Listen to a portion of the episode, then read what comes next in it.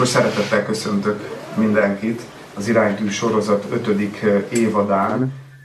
És minden évadnak az első előadásán beszoktam mutatkozni, mert mindig ezen az előadáson vagyunk a legtöbben, és a legtöbb új érdeklődés ekkor szokott jönni, úgyhogy úgy dukál, hogyha most is bemutatkozok, mert most is sok új embert és sok új arcot látok, külön szeretettel köszöntelek benneteket is. Én Nagy Sándor vagyok, a Szóla Scriptura Teológiai Főiskolán tanítok, a lelki gondozástan, biblia alapú lelki gondozástan és minden, ami a lelki gondozás témakörében felmerül, ezt a tantárgyat oktatom, illetve gyakorló lelki gondozó is vagyok.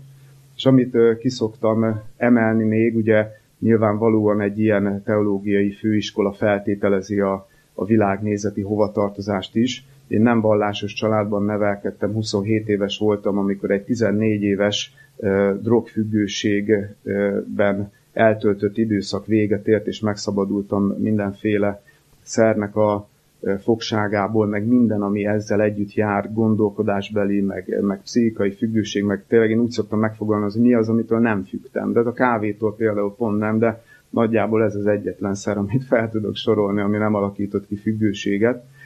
És ezt csak azért szoktam elmondani, mert eh, mint oly sok eh, hozzám hasonló szabadult eh, társam, én is azután, hogy megszabadultam, valahogy a lelkismeretemben késztetést éreztem arra, hogy próbáljak segíteni azokon, akik, akik még benne vannak, vagy akik még a függőségtől szenvednek.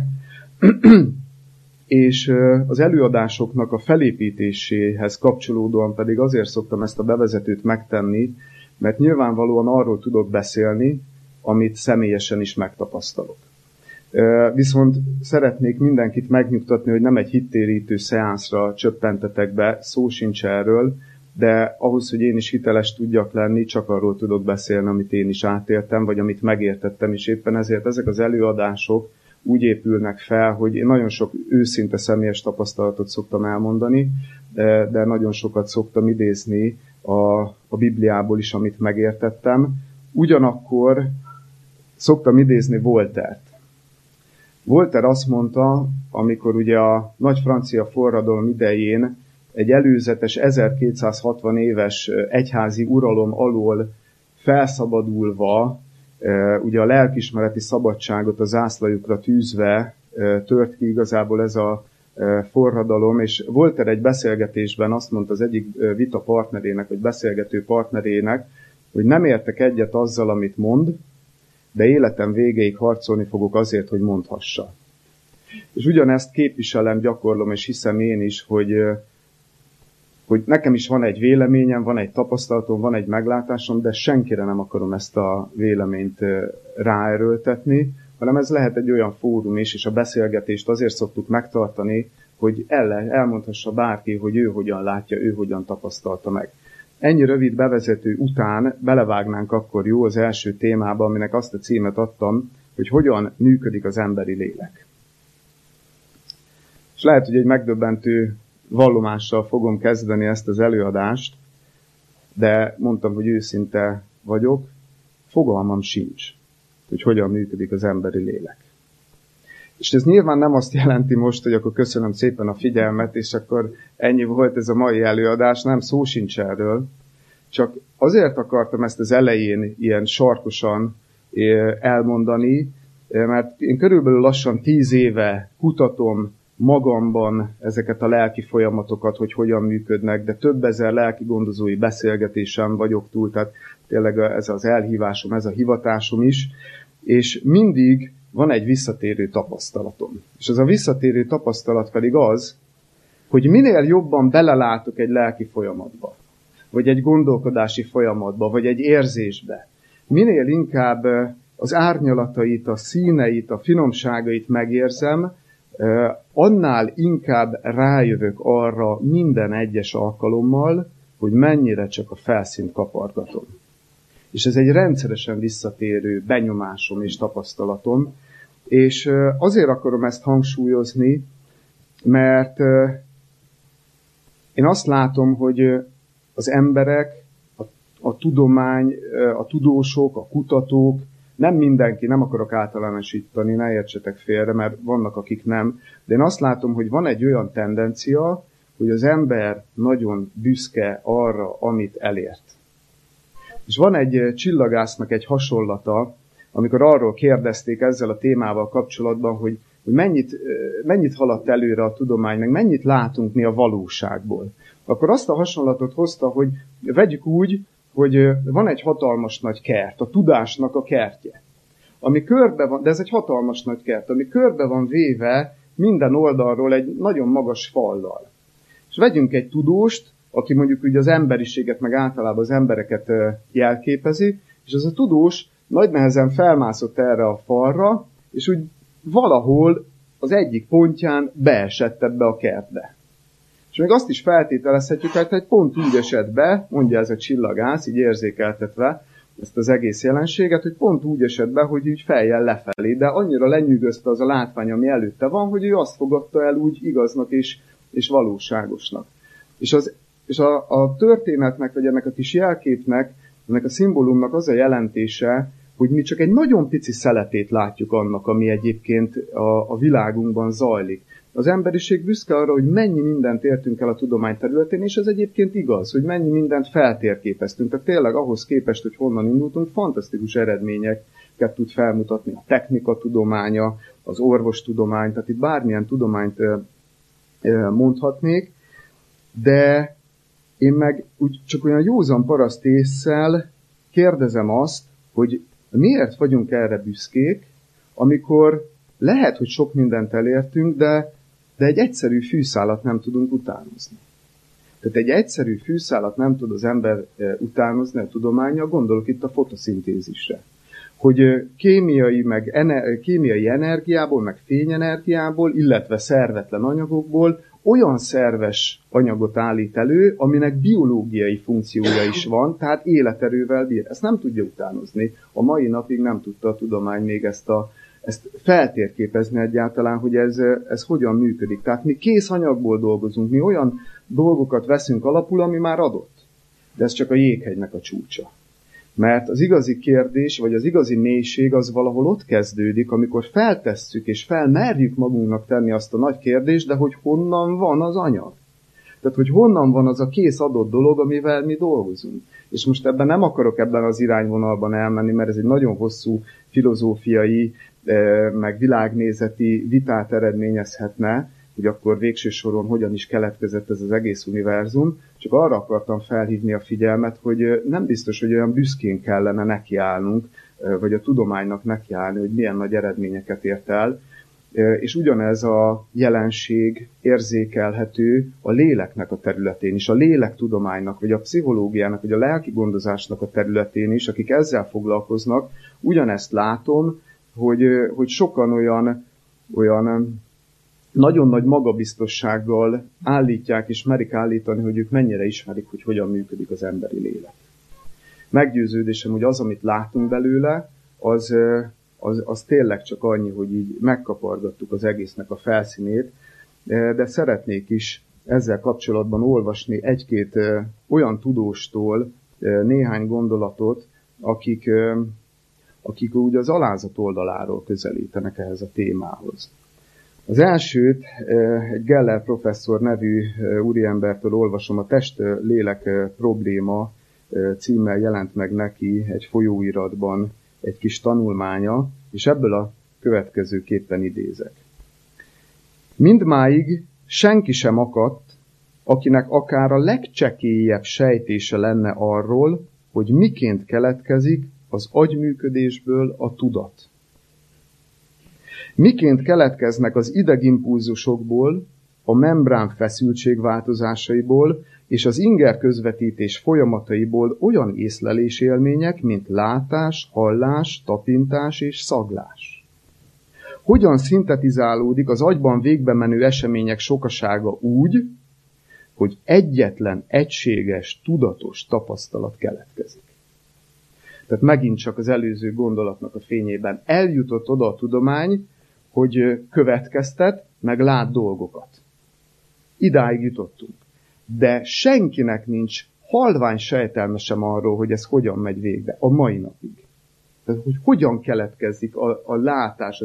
Tudjuk, hogy keletkezik, tudjuk, hogy az ingerület közvetítés, meg a membrán feszültség változásainak az eredményeképpen, de hogy hogy, ezt a mai napig nem tudta fel, feltérképezni a tudomány. De még egy-két ilyen gondolatot hadd idézzek, és hoztam egy könyvet, Isten képek és az élő Isten, és ebben van egy olyan fejezet, érzelmeink titokzatos világa, ami, ami erről a, a témáról szól, amiben most próbálunk közösen gondolkozni. És erről az 51 és 53. oldal között néhány idézetet hadd olvassak fel nektek. John D. Barrow-tól következőt olvasom. Az élet és a tudat olyan jelenségek, amelyek egy bizonyos bonyolultsági szint elérésekor jelennek meg.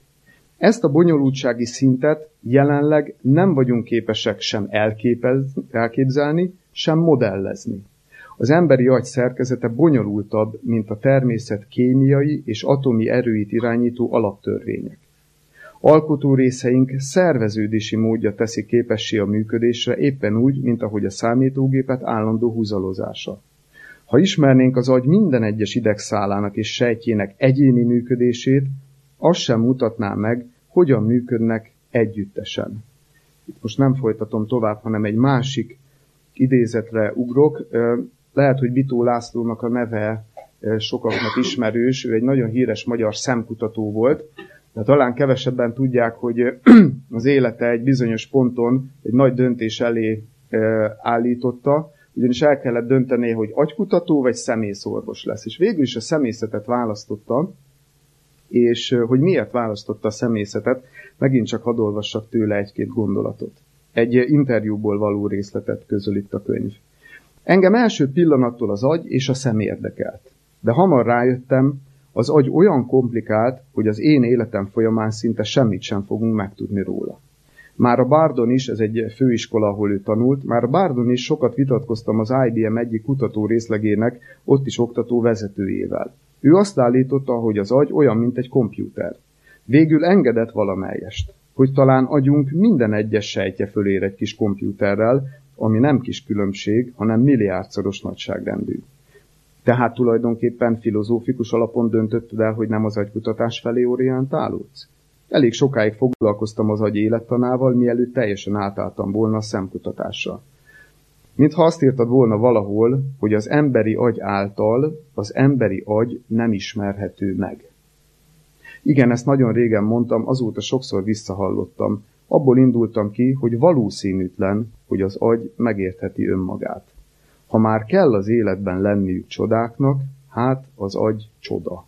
Abszolút csoda. Itt ezt be is fejezném, és csak annyi magyarázatot hadd fűzzek ehhez, hogy miért beszélünk egyáltalán az agyról is, amikor ugye az az előadásunk címe, hogy hogyan működik az emberi lélek. Tehát azért, működünk, azért beszélünk az agyról is, vagy azért idéztem ezt is, mert nem lehet ezeket elválasztani. Nem lehet az agyműködést elválasztani a lélek működéstől. Erre majd egy picit később még jobban szeretnék kitérni, csak ennyit akartam megelőlegezni. Viszont, hogyha ilyen gondolatokkal szembesülünk, hogy igazából nem tudhatunk túl sokat, akkor mégis mit mondhatunk, vagy akkor mégis honnan fogunk ö, megnyugtató és a gyakorlati életünkben is segítő válaszokat kapni azért arra a kérdésre, hogy, hogy azért találjuk már meg, hogy hogyan is működhetünk mi egészségesen, hogyan lehet egészséges érzelmi és lelki világunk, mert azért ez a gyakorlati életünkben fontos, nem söpörhetjük le annyival, hogy hát nem tudja senki, akkor élem úgy az életemet, ahogy. És nyilván az, hogy honnan kapjuk meg erre a választ, az elsősorban ugye egy világnézeti hovatartozástól függ, vagy egy világnézeti elképzeléstől függ. Nyilvánvalóan egy, egy keresztény, egy muszlim, egy hindu, egy materialista világnézetű ember egészen más válaszokat fog erre a kérdésre adni. És én azért kezdtem a bevezetőmet azzal, amivel, mert hogy én azt tudom mondani, és azt tudom elétek tárni, amit én megértettem, és én meg is találtam erre a kérdésre a választ rögtön a Biblia leges-legelső lapján, és itt majd kérlek Zoli, hogy vetíts ki az igét, Mózes első könyve második fejezetének a hetedik versét. Bocsánat, második lap. Mózes első könyve második fejezetének a hetedik verse a bibliai antropológiának az alaptétele. Tehát, hogy hogyan épül fel az ember, és hogy mi egyáltalán az ember, vagy kicsoda az ember, és a következőt mondja itt a Biblia, és formálta az Úristen az embert a földnek porából, és lehelte az ő orrába életnek lehelletét, így lett az ember élő lélekké. Így lett az ember élő lélekké. Meg foglak most titeket kímélni a hosszas teológiai értekezésektől és az eredeti Héber kifejezéseknek a beható tanulmányozásától. Rengeteget írnak egyébként erről a, a témáról, de én ettől szeretnélek meg, szeretnék mindenkit megkímélni, és csak néhány e, alapvető tanulságot szeretnék levonni. Az egyik, és legfontosabb talán, hogy ennek a képletnek az alapján, tehát hogy miből áll az ember, földpora, tehát van egy testünk, meg van az életnek a lehellete, és ebből a kettőből összeáll egy, egy egész, egy ember, összeáll egy ember. És ez a képlet nem támasztja alá sem a test-lélek dualizmusát, sem pedig a test-lélek-szellem hármas felosztását. Magasan ez a két elképzelés a leggyakoribb a, a, főleg a keresztény kultúrkörben, a nyugati világban. Ugye a testlélek dualizmusa az az, hogy van a test, meg van a testtől különálló halhatatlan lélek.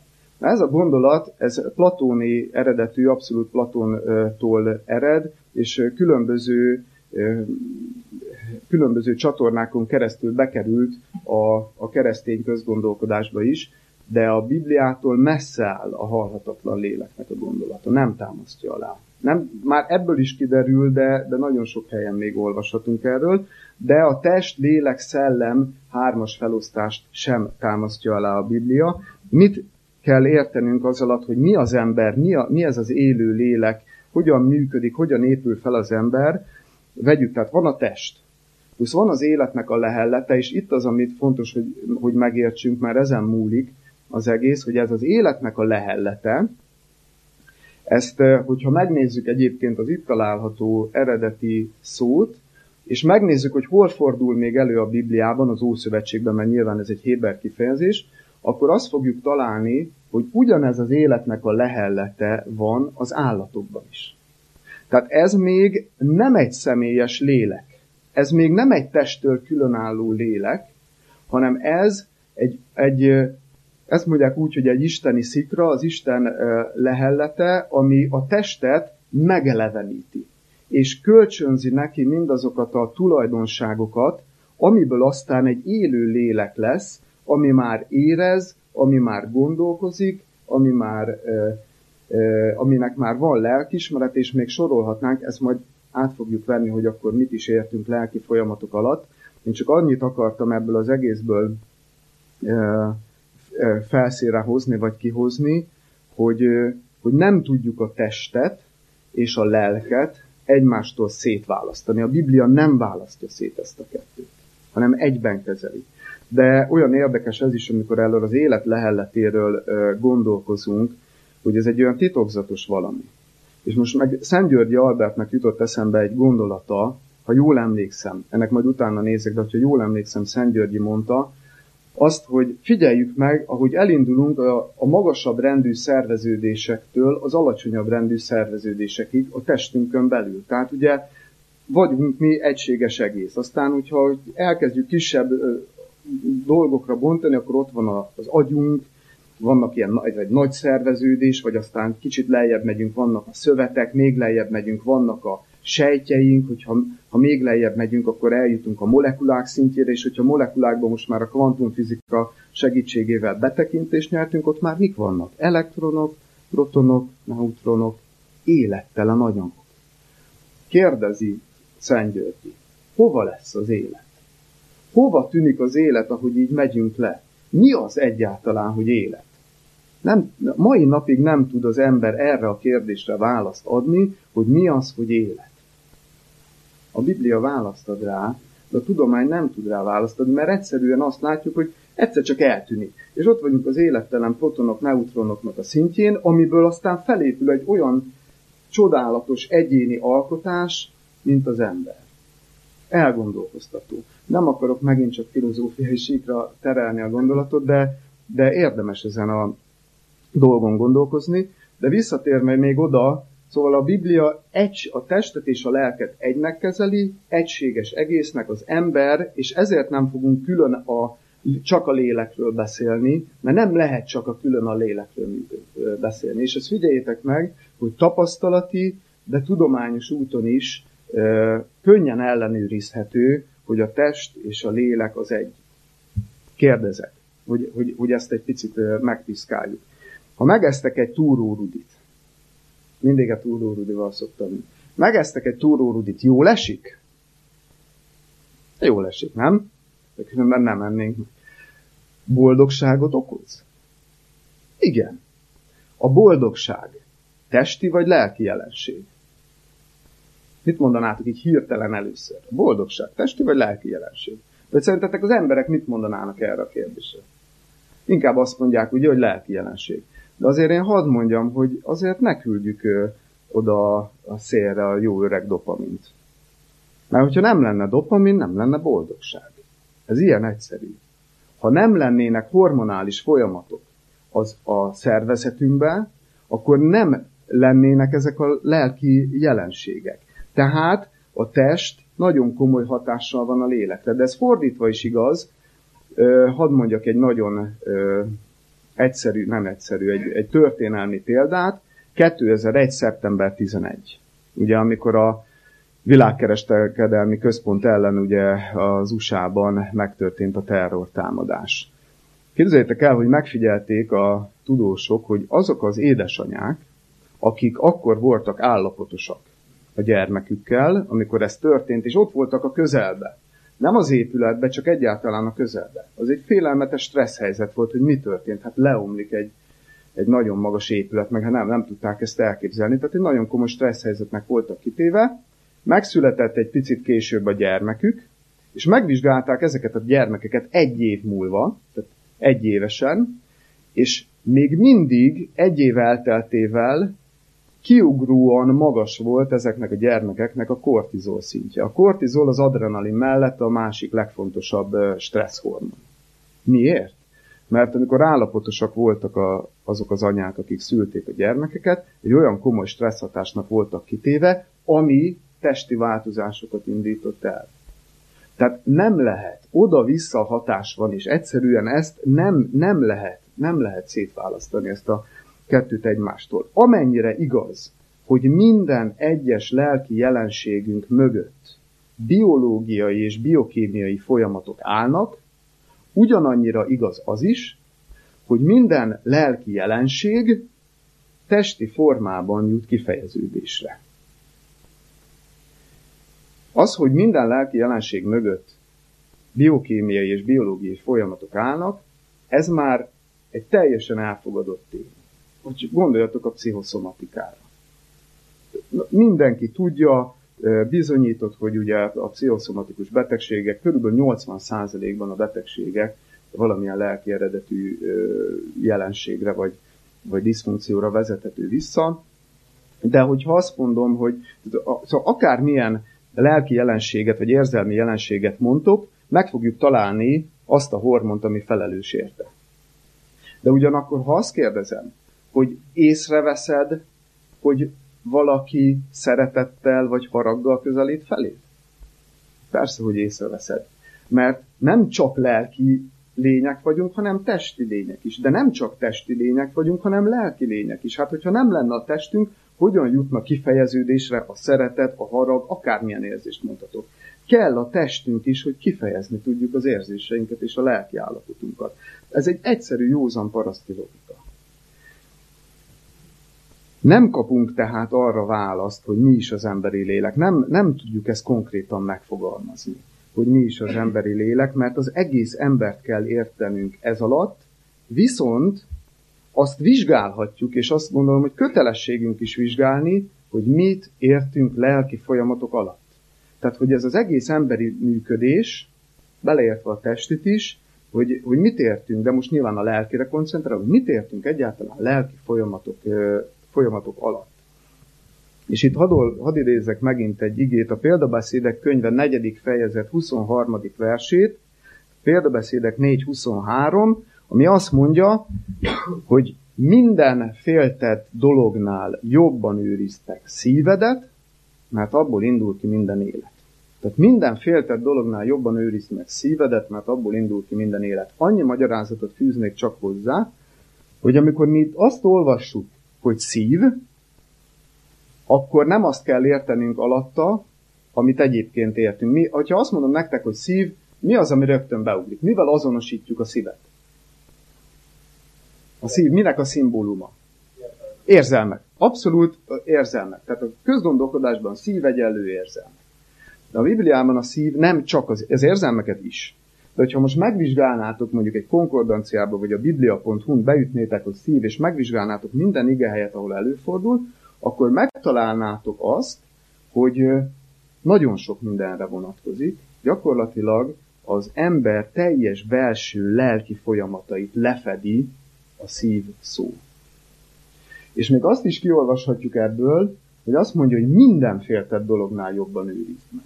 Minden féltett dolognál, tehát valami olyanról beszél a Biblia, hogy maga az ember, a lelki világunk, az valami olyan érzékeny műszer, amire mindennél jobban vigyáznunk kellene.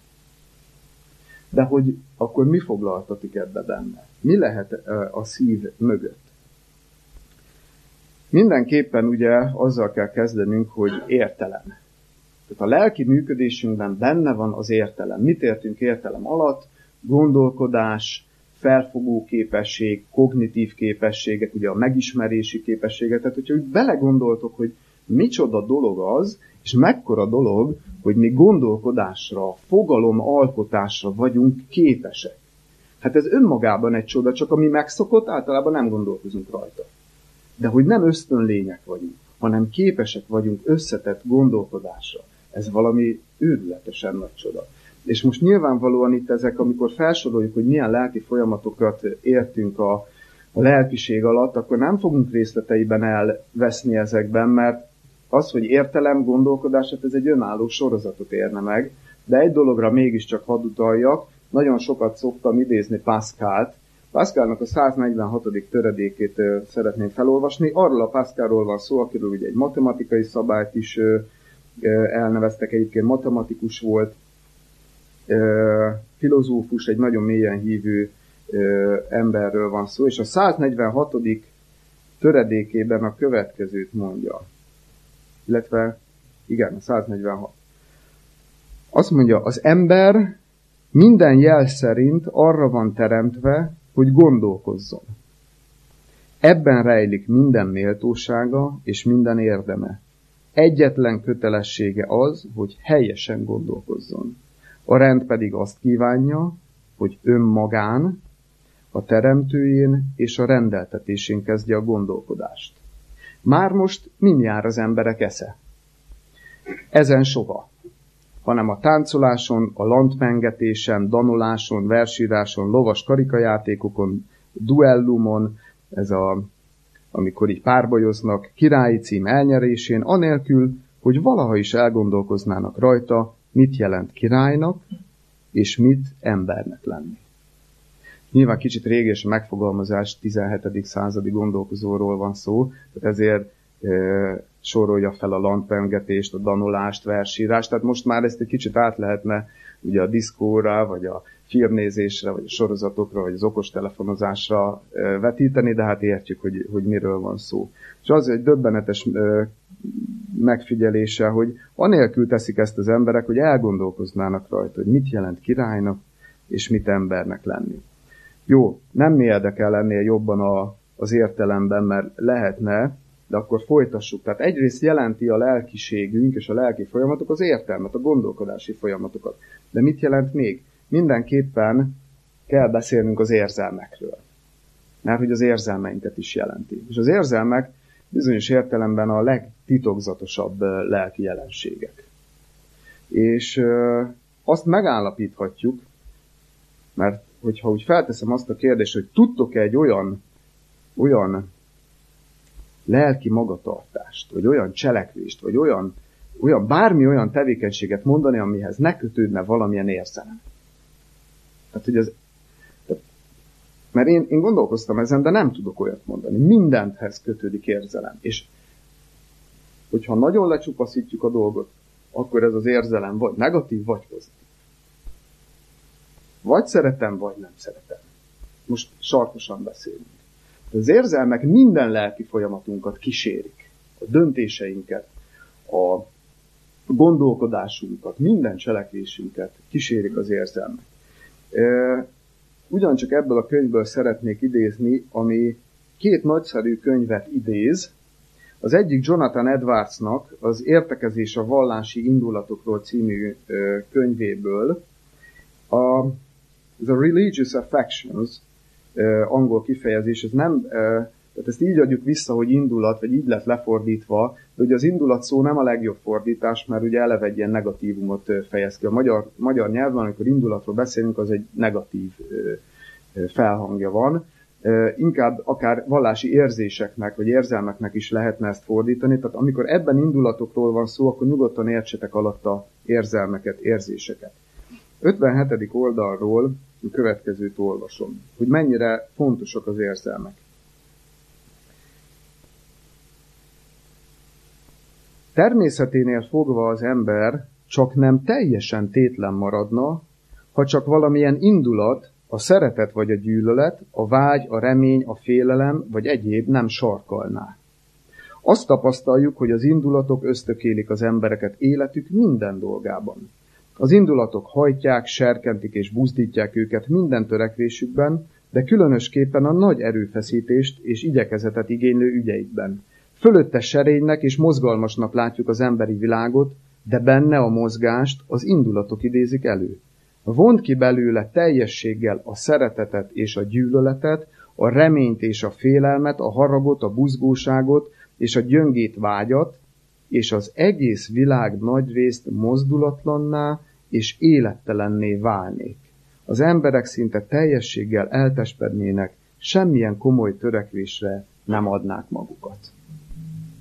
Ugye egy, egy érdekes megfigyelés, de, de úgy, úgy érezhetjük a lelkünkben, hogy ez valóban igaz, hogy mindenhez kötődik érzelem. Érzelem nélkül robotok lenni. Érzelem nélkül robotok lenni. De aztán mi jellemző még az érzéseinkre? 58. oldalról idézek, és itt hadd ajánljak egy könyvet, mert ez a könyv is ezt a könyvet idézi ebben, Daniel Golemannek az Érzelmi Intelligencia című könyvét, egy nagyszerű munka, elérhető egyébként, tehát megvásárolható Daniel Goleman érzelmi intelligencia. Következőt mondja, hogy, hogy milyen tulajdonsága van még az érzelmeinknek. Kitérnék arra, mit értek az emóció, azaz érzelem szón. Pontos jelentését több mint száz év óta próbálják meghatározni a pszichológusok és a filozófusok. Az Oxford English Dictionary-ben feltüntetett betű szerinti jelentése. Az elme, az érzés és a szenvedély bármely zaklatott, felindult állapota, indulatos, feszült lelki állapot. Tehát ez a meghatározás.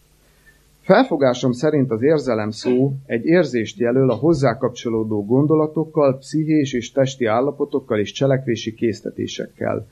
Száz meg százféle érzelem létezik, vegyülnek, variálódnak, mutációk és árnyalataik keletkeznek az érzelemnek sok olyan finom árnyalata van, amelyre még szavunk sincsen. De megint visszatérünk ahhoz a gondolathoz, hogy hogyan mondhatnánk, hogy ismerjük a lelki világunkat, amikor még meg se tudjuk fogalmazni, és sokszor, hogy hogy érezzük magunkat. De még egy gondolat az érzelmekhez, szintén Daniel Golemannek a könyvéből, azt mondja, a szemlélet, amely lekicsinli az érzelmek hatalmát az emberi természetben, sajnálatosan szűklátókörű. Már a gondolkodó fajtát jelentő homo sapiens elnevezés is félrevezető annak tükrében, ahogyan a tudomány napjainkban átértékeli az érzelmek szerepét az életünkben. Közkeletű tapasztalat, hogy döntéseink és cselekedeteink kialakításánál az érzelem legalább annyit számít, hanem többet, mint a megfontolás. Aránytalanul feldicsértük a tiszta racionalitás értékét és hozadékát, amit az IQ-val szokás mérni. Márpedig az értelem az eluralkodó érzelmek mellett nem rúg labdába. Ugye? És gondoljatok bele, hogy mennyiszer van így, hogy a vágyainknak engedünk, és, és nem a józan megfontolásunknak. Mert az érzelmi elme százszor gyorsabban reagál, mint ahogy te azt, mint a tudatos elme, mint a racionális elme. Az már más kérdés, hogy, hogy melyiket érdemes uralkodni hagyni. Ez egy más kérdés, de alapbeállításunk szerint érzelmeinkkel sokkal gyorsabban reagálunk valamire, mint a józan gondolkodásunkkal. Jó, erről is lehetne még nagyon-nagyon sokat beszélni, de ugorjunk tovább. Tehát eddig ugye beszéltünk az értelemről, beszéltünk az érzelmekről, mi van még, amit a lelki folyamatok alatt értenünk kell? Mindenképpen meg kell említenünk a lelki ismeretet. Mert hogy minden embernek, nagyon kevés kivétellel, amit pszichopatáknak hívnak, nagyon kevés kivétellel minden embernek van lelkiismerete. Most a lelkismeret is egy nagyon titokzatos jelenség. Erről is azért nem akarok sokat beszélni, mert egyrészt talán a második évadban, vagy a harmadikban, vagy az elsőben, már nem emlékszem rá, volt egy olyan előadásunk, hogy mikor hallgassunk, és mikor ne hallgassunk a lelkismeretünkre. Akik járnak régebb óta, azok emlékezhetnek rá. Én most csak annyit említenék meg a lelkismeretnek a kérdésénél, hogy mennyire árnyalt a történet, hogy a Biblia négyféle lelkismeretről beszél, négyféléről. Beszél jó lelkismeretről, beszél gonosz lelkismeretről, beszél erőtlen lelkismeretről, és beszél megfertőztetett lelkismeretről. Négy olyan árnyalat, ami önmagában megforgatja velünk a világot. És megint ugyanahoz a gondolathoz érkezünk hogy ez még csak egyetlen egy összetevője a lelki jelenségeinknek, a lelkismeret, ami százféleképpen, vagy jelen esetben négyféleképpen működhet, de hogy annak milyen árnyalatai vannak. Kikutathatatlan. Aztán van még egy nagyon fontos összetevője a lelki működésnek, ezt hagytam utoljára, ez pedig nem más, mint az akarat. Ez pedig nem más, mint az akarat. És hogyha azt megkérdezném, hogyha nagyon röviden meg kéne határozni, hogy mi az akarat, akkor mit mondanátok? Mi az akarat? Én nagyon egyszerűen meg lehet határozni. Mi az akarat? Mi az akarat erő? Ha belegondoltok, és itt most a racionalitásunkat kell elővenni, akkor az akarat nem más tulajdonképpen, mint a választásnak és a döntésnek a képessége. Figyeljétek meg az életeteket. Minden helyzetben döntéseknek vagyunk kitéve, nem? Hova menjek, mit vegyek fel, ezek most csak a leghétköznapi dolgok. Kimenjek-e fogatmosni, vagy nem menjek. Minden, mindig, mindig, mindig állandóan döntéshelyzetben vagyunk.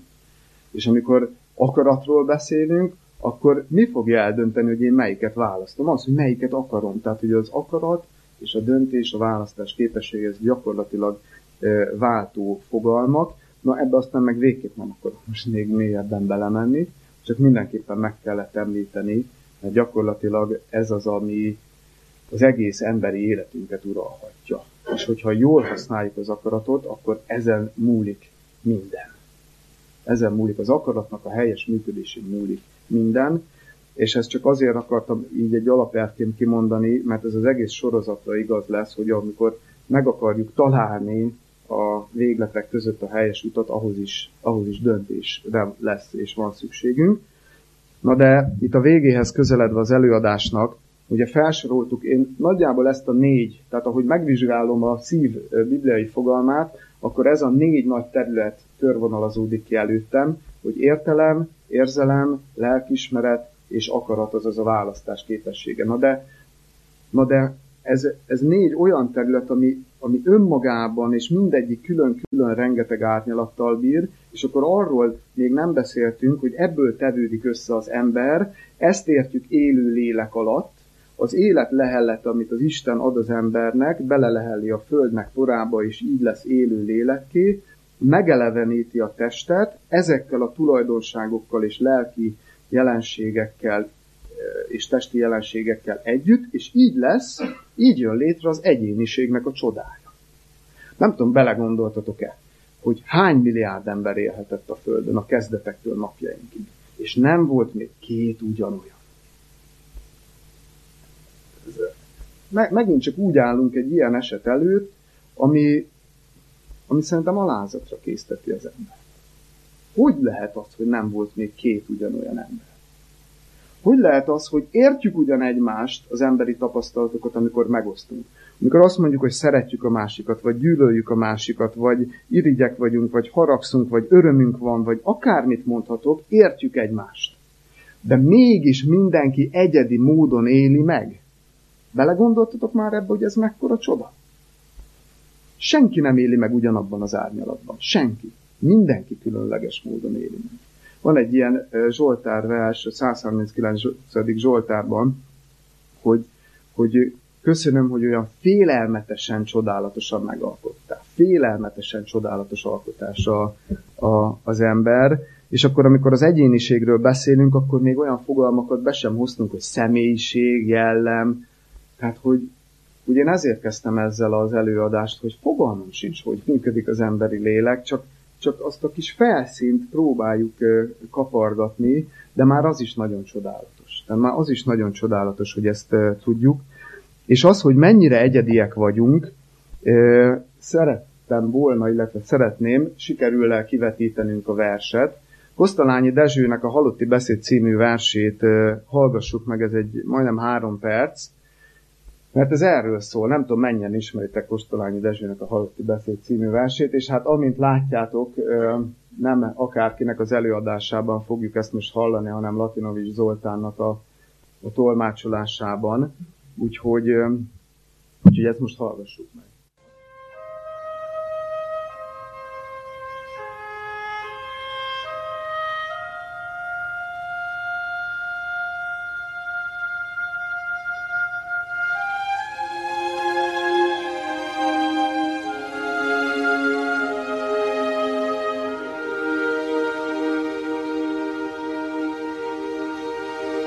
Látjátok, feleim egyszerre meghalt, és itt hagyott minket magunkra. Megcsalt. Ismertük őt. Nem volt nagy és kiváló, csak szív, a mi szívünkhöz közel álló. De nincs már, akár a föld. Jaj, összedőlt a kincstár. Okuljatok mindannyian e példán, ilyen az ember, egyedüli példán. Nem élt belőle több, és most sem éls, mint fán se nő egyforma két levél, a nagy időn se lesz hozzá hasonló. Nézzétek-e főt, ez összeomló kedves szemet. Nézzétek itt egy kéz, mely a kimondhatatlan ködbe vész, kővé egy erekie, s rá ékírással van karcolva ritka, egyetlen életének ősi titka.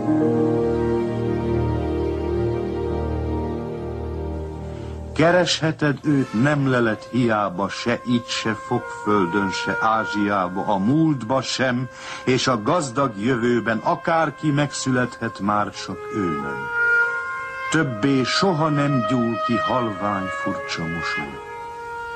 Szegény a forgandó tündér szerencse, hogy egy csodát újólag megteremtse. Édes barátai, olyan ez éppen, mint az az ember ottan a mesében. Az élet egyszer csak őrája gondolt, mi meg mesélni kezdtünk róla. Hol volt, majd rázuhant a mázsás, szörnyű mennybolt, s mi ezt meséljük róla sírva, nem volt. Úgy fekszik ő, ki küzdve tört a jobbra, mint önmagának dermet néma szobra. Nem kelti föl se könyv, se szó, se vegyszer. Hol volt, hol nem volt a világon. Egyszer. Hát igen, egy ilyen vers után azért nehéz. nehéz megszólalni, mert a művész nyelvezet, a művészi kifejezésmód, ez sokkal tömörebben mondja el azt, amit én itt megpróbálok össze szerencsétlenkedni.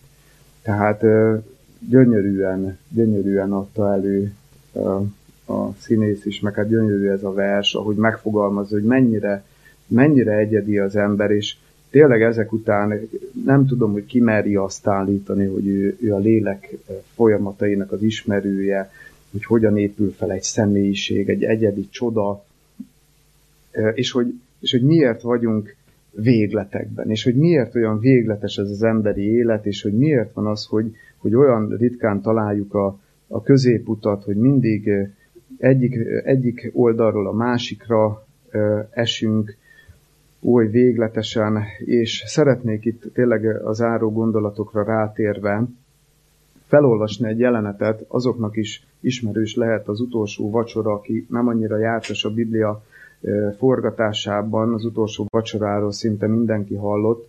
János Evangélium a 13. fejezetéből a hatodiktól a tizedik versig szeretnék felolvasni, ugyanis itt Péternek a magatartása az gyakorlatilag egy látleletét adja annak, hogy milyenek vagyunk mi emberek. És olvasnám akkor a 13. fejezet 6-tól a 10. verséig. Ugye az utolsó vacsora, és Jézus elkezdi mosni a tanítványok lábait, és így kezdődik, vagy így folytatódik a hatodik versben. Ment azért Simon Péterhez, és azt mondta neki, Uram, te mosod meg az én lábaimat?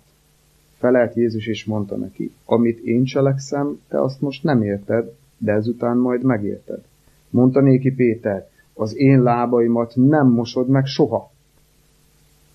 Felelt néki Jézus, ha meg nem moslak téged, semmi közöd nincs én hozzám. Mondta néki Simon Péter, Uram, ne csak a lábaimat, hanem a kezeimet és a fejemet is. Mondta néki Jézus, aki megfürdött, nincs másra szüksége, mint a lábait megmosni, különben egészen tiszta. Ti is tiszták vagytok, de nem mindnyájan. Hihetetlen az a jelenet számomra, hogy először azt mondja Péter, hogy ne, az én lábaimat soha, amikor azt mondja erre Jézus olyan türelemmel és tapintotta, hogy Péter, Péter, hát hogyha meg nem moslak téged, nincs közöm hozzá. Ja, hát akkor ne csak a lábamat, hanem a fejemet, kezemet is. Péter, Péter, nincs arra szüksége. Tehát, hogy ezt a fajta tapintatot, ahogy az Isten közelít az emberhez, és ahogy próbálja rávezetni az embert, hogy a végletes működés között hol van az az út, ami boldogságra vezet, ami egy harmonikus, egészséges személyiséget eredményez, ez valami, ez valami csoda, és azt hiszem, hogy ez zajlik az egész életünkben. Ezt tanuljuk, hogy hogy hogy tudunk, hogy tudunk a végletek között rátalálni arra az útra, amiben igazán boldogok tudunk lenni e, mi is. E, azt a hasonlatot hoztam, hogy ezt még jobban megértsük, hogy körülbelül olyan ez, amikor ilyen végletes működésben vagyunk, mint amikor egy autót úgy használunk, most képzeljétek el, hogy van egy nagyon jó autótok, és úgy használjátok, hogy mondjuk három hónapig áll, és utána, amikor beültök, akkor melegítés minden nélkül tövig nyomjátok a gázt, és akkor órákon keresztül gyakorlatilag maximális fordulaton használjátok. Utána megint leteszitek, és megint állni hagyjátok, nem tudom, két hétig. És aztán mindig, amikor előveszitek, akkor max fordulaton. Elég gyorsan hengerfejes lesz az az autó. Elég gyorsan el fog romlani, pedig, hogyha rendeltetésszerűen van használva, azért lényegesen tovább lehetne használni. De hát jó, hát nem, nem, nem tudjuk, nem tudtuk, nem kaptunk hozzá használati útmutatót, mondhatunk sok mindent, nyilván sokkal gyorsabban el fog romlani. Na de ugyanezen a hasonlaton tovább menve, hogy mindannyiunknak van egy ferrari Mert amikor azt mondja, hogy minden féltett dolognál jobban őrizd meg szívedet, akkor azt mondja, hogy mindenki, mindenki egy Ferrari. Nem is az, hogy mindenkinek van egy Ferrari, mindannyian egy Ferrari vagyunk. És egy Ferrari-t hova viszel szervizbe? mert azért elromlik. A sarki szervizesbe viszed, vagy elviszed szakszervizbe. Van egy ilyen nagyon aranyos anekdóta, hogy egy ember, a történetbeli ember elviszi az autóját, mondjuk a ferrari elviszi a, a szervizbe, a szakszervizbe. És felnyitják a motorháztetőt, hát igen, elég furcsa hangja van, tehát érződik, hogy valami nem jó, odahajol a szerelő, füle nézelődik, végül fog egy kis kalapácsot és koppint egyet. És hirtelen minden rendben lesz, működik jól az autó. És azt mondja, hogy uram, 100 ezer forint lesz.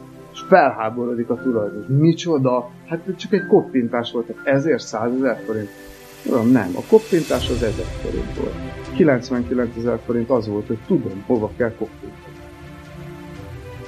És nyilvánvalóan ez egy jelkép, és, és ezzel zárnám az egész előadást, hogy, hogy amikor elromlunk, amikor észrevesszük, hogy nem úgy működünk, ahogy kellene, akkor kihez fordulunk segítségre?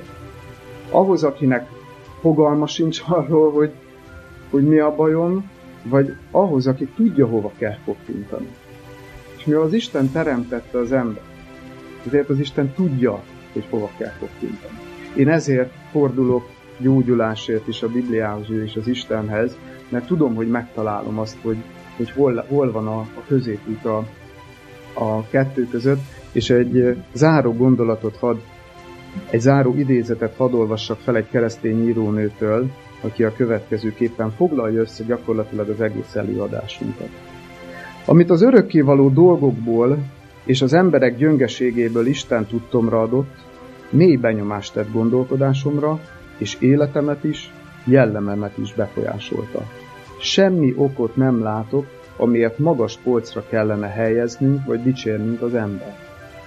Nem látok okot, hogy megbízzunk a világ bölcseiben, vagy amiért magasztalnunk kellene őket. Az isteni világosság hiány szűkölködő emberek honnan is vennék az Isten terveiről és útjáról szóló helyes gondolatokat? És amiért az egész idézetet felolvasom, ez az utolsó mondat. Attól tanulok szívesen, aki a mennyet és a földet teremtette. Attól, aki az ég mennyezetére helyezte a csillagokat, és előírta a nap és a hold feladatát.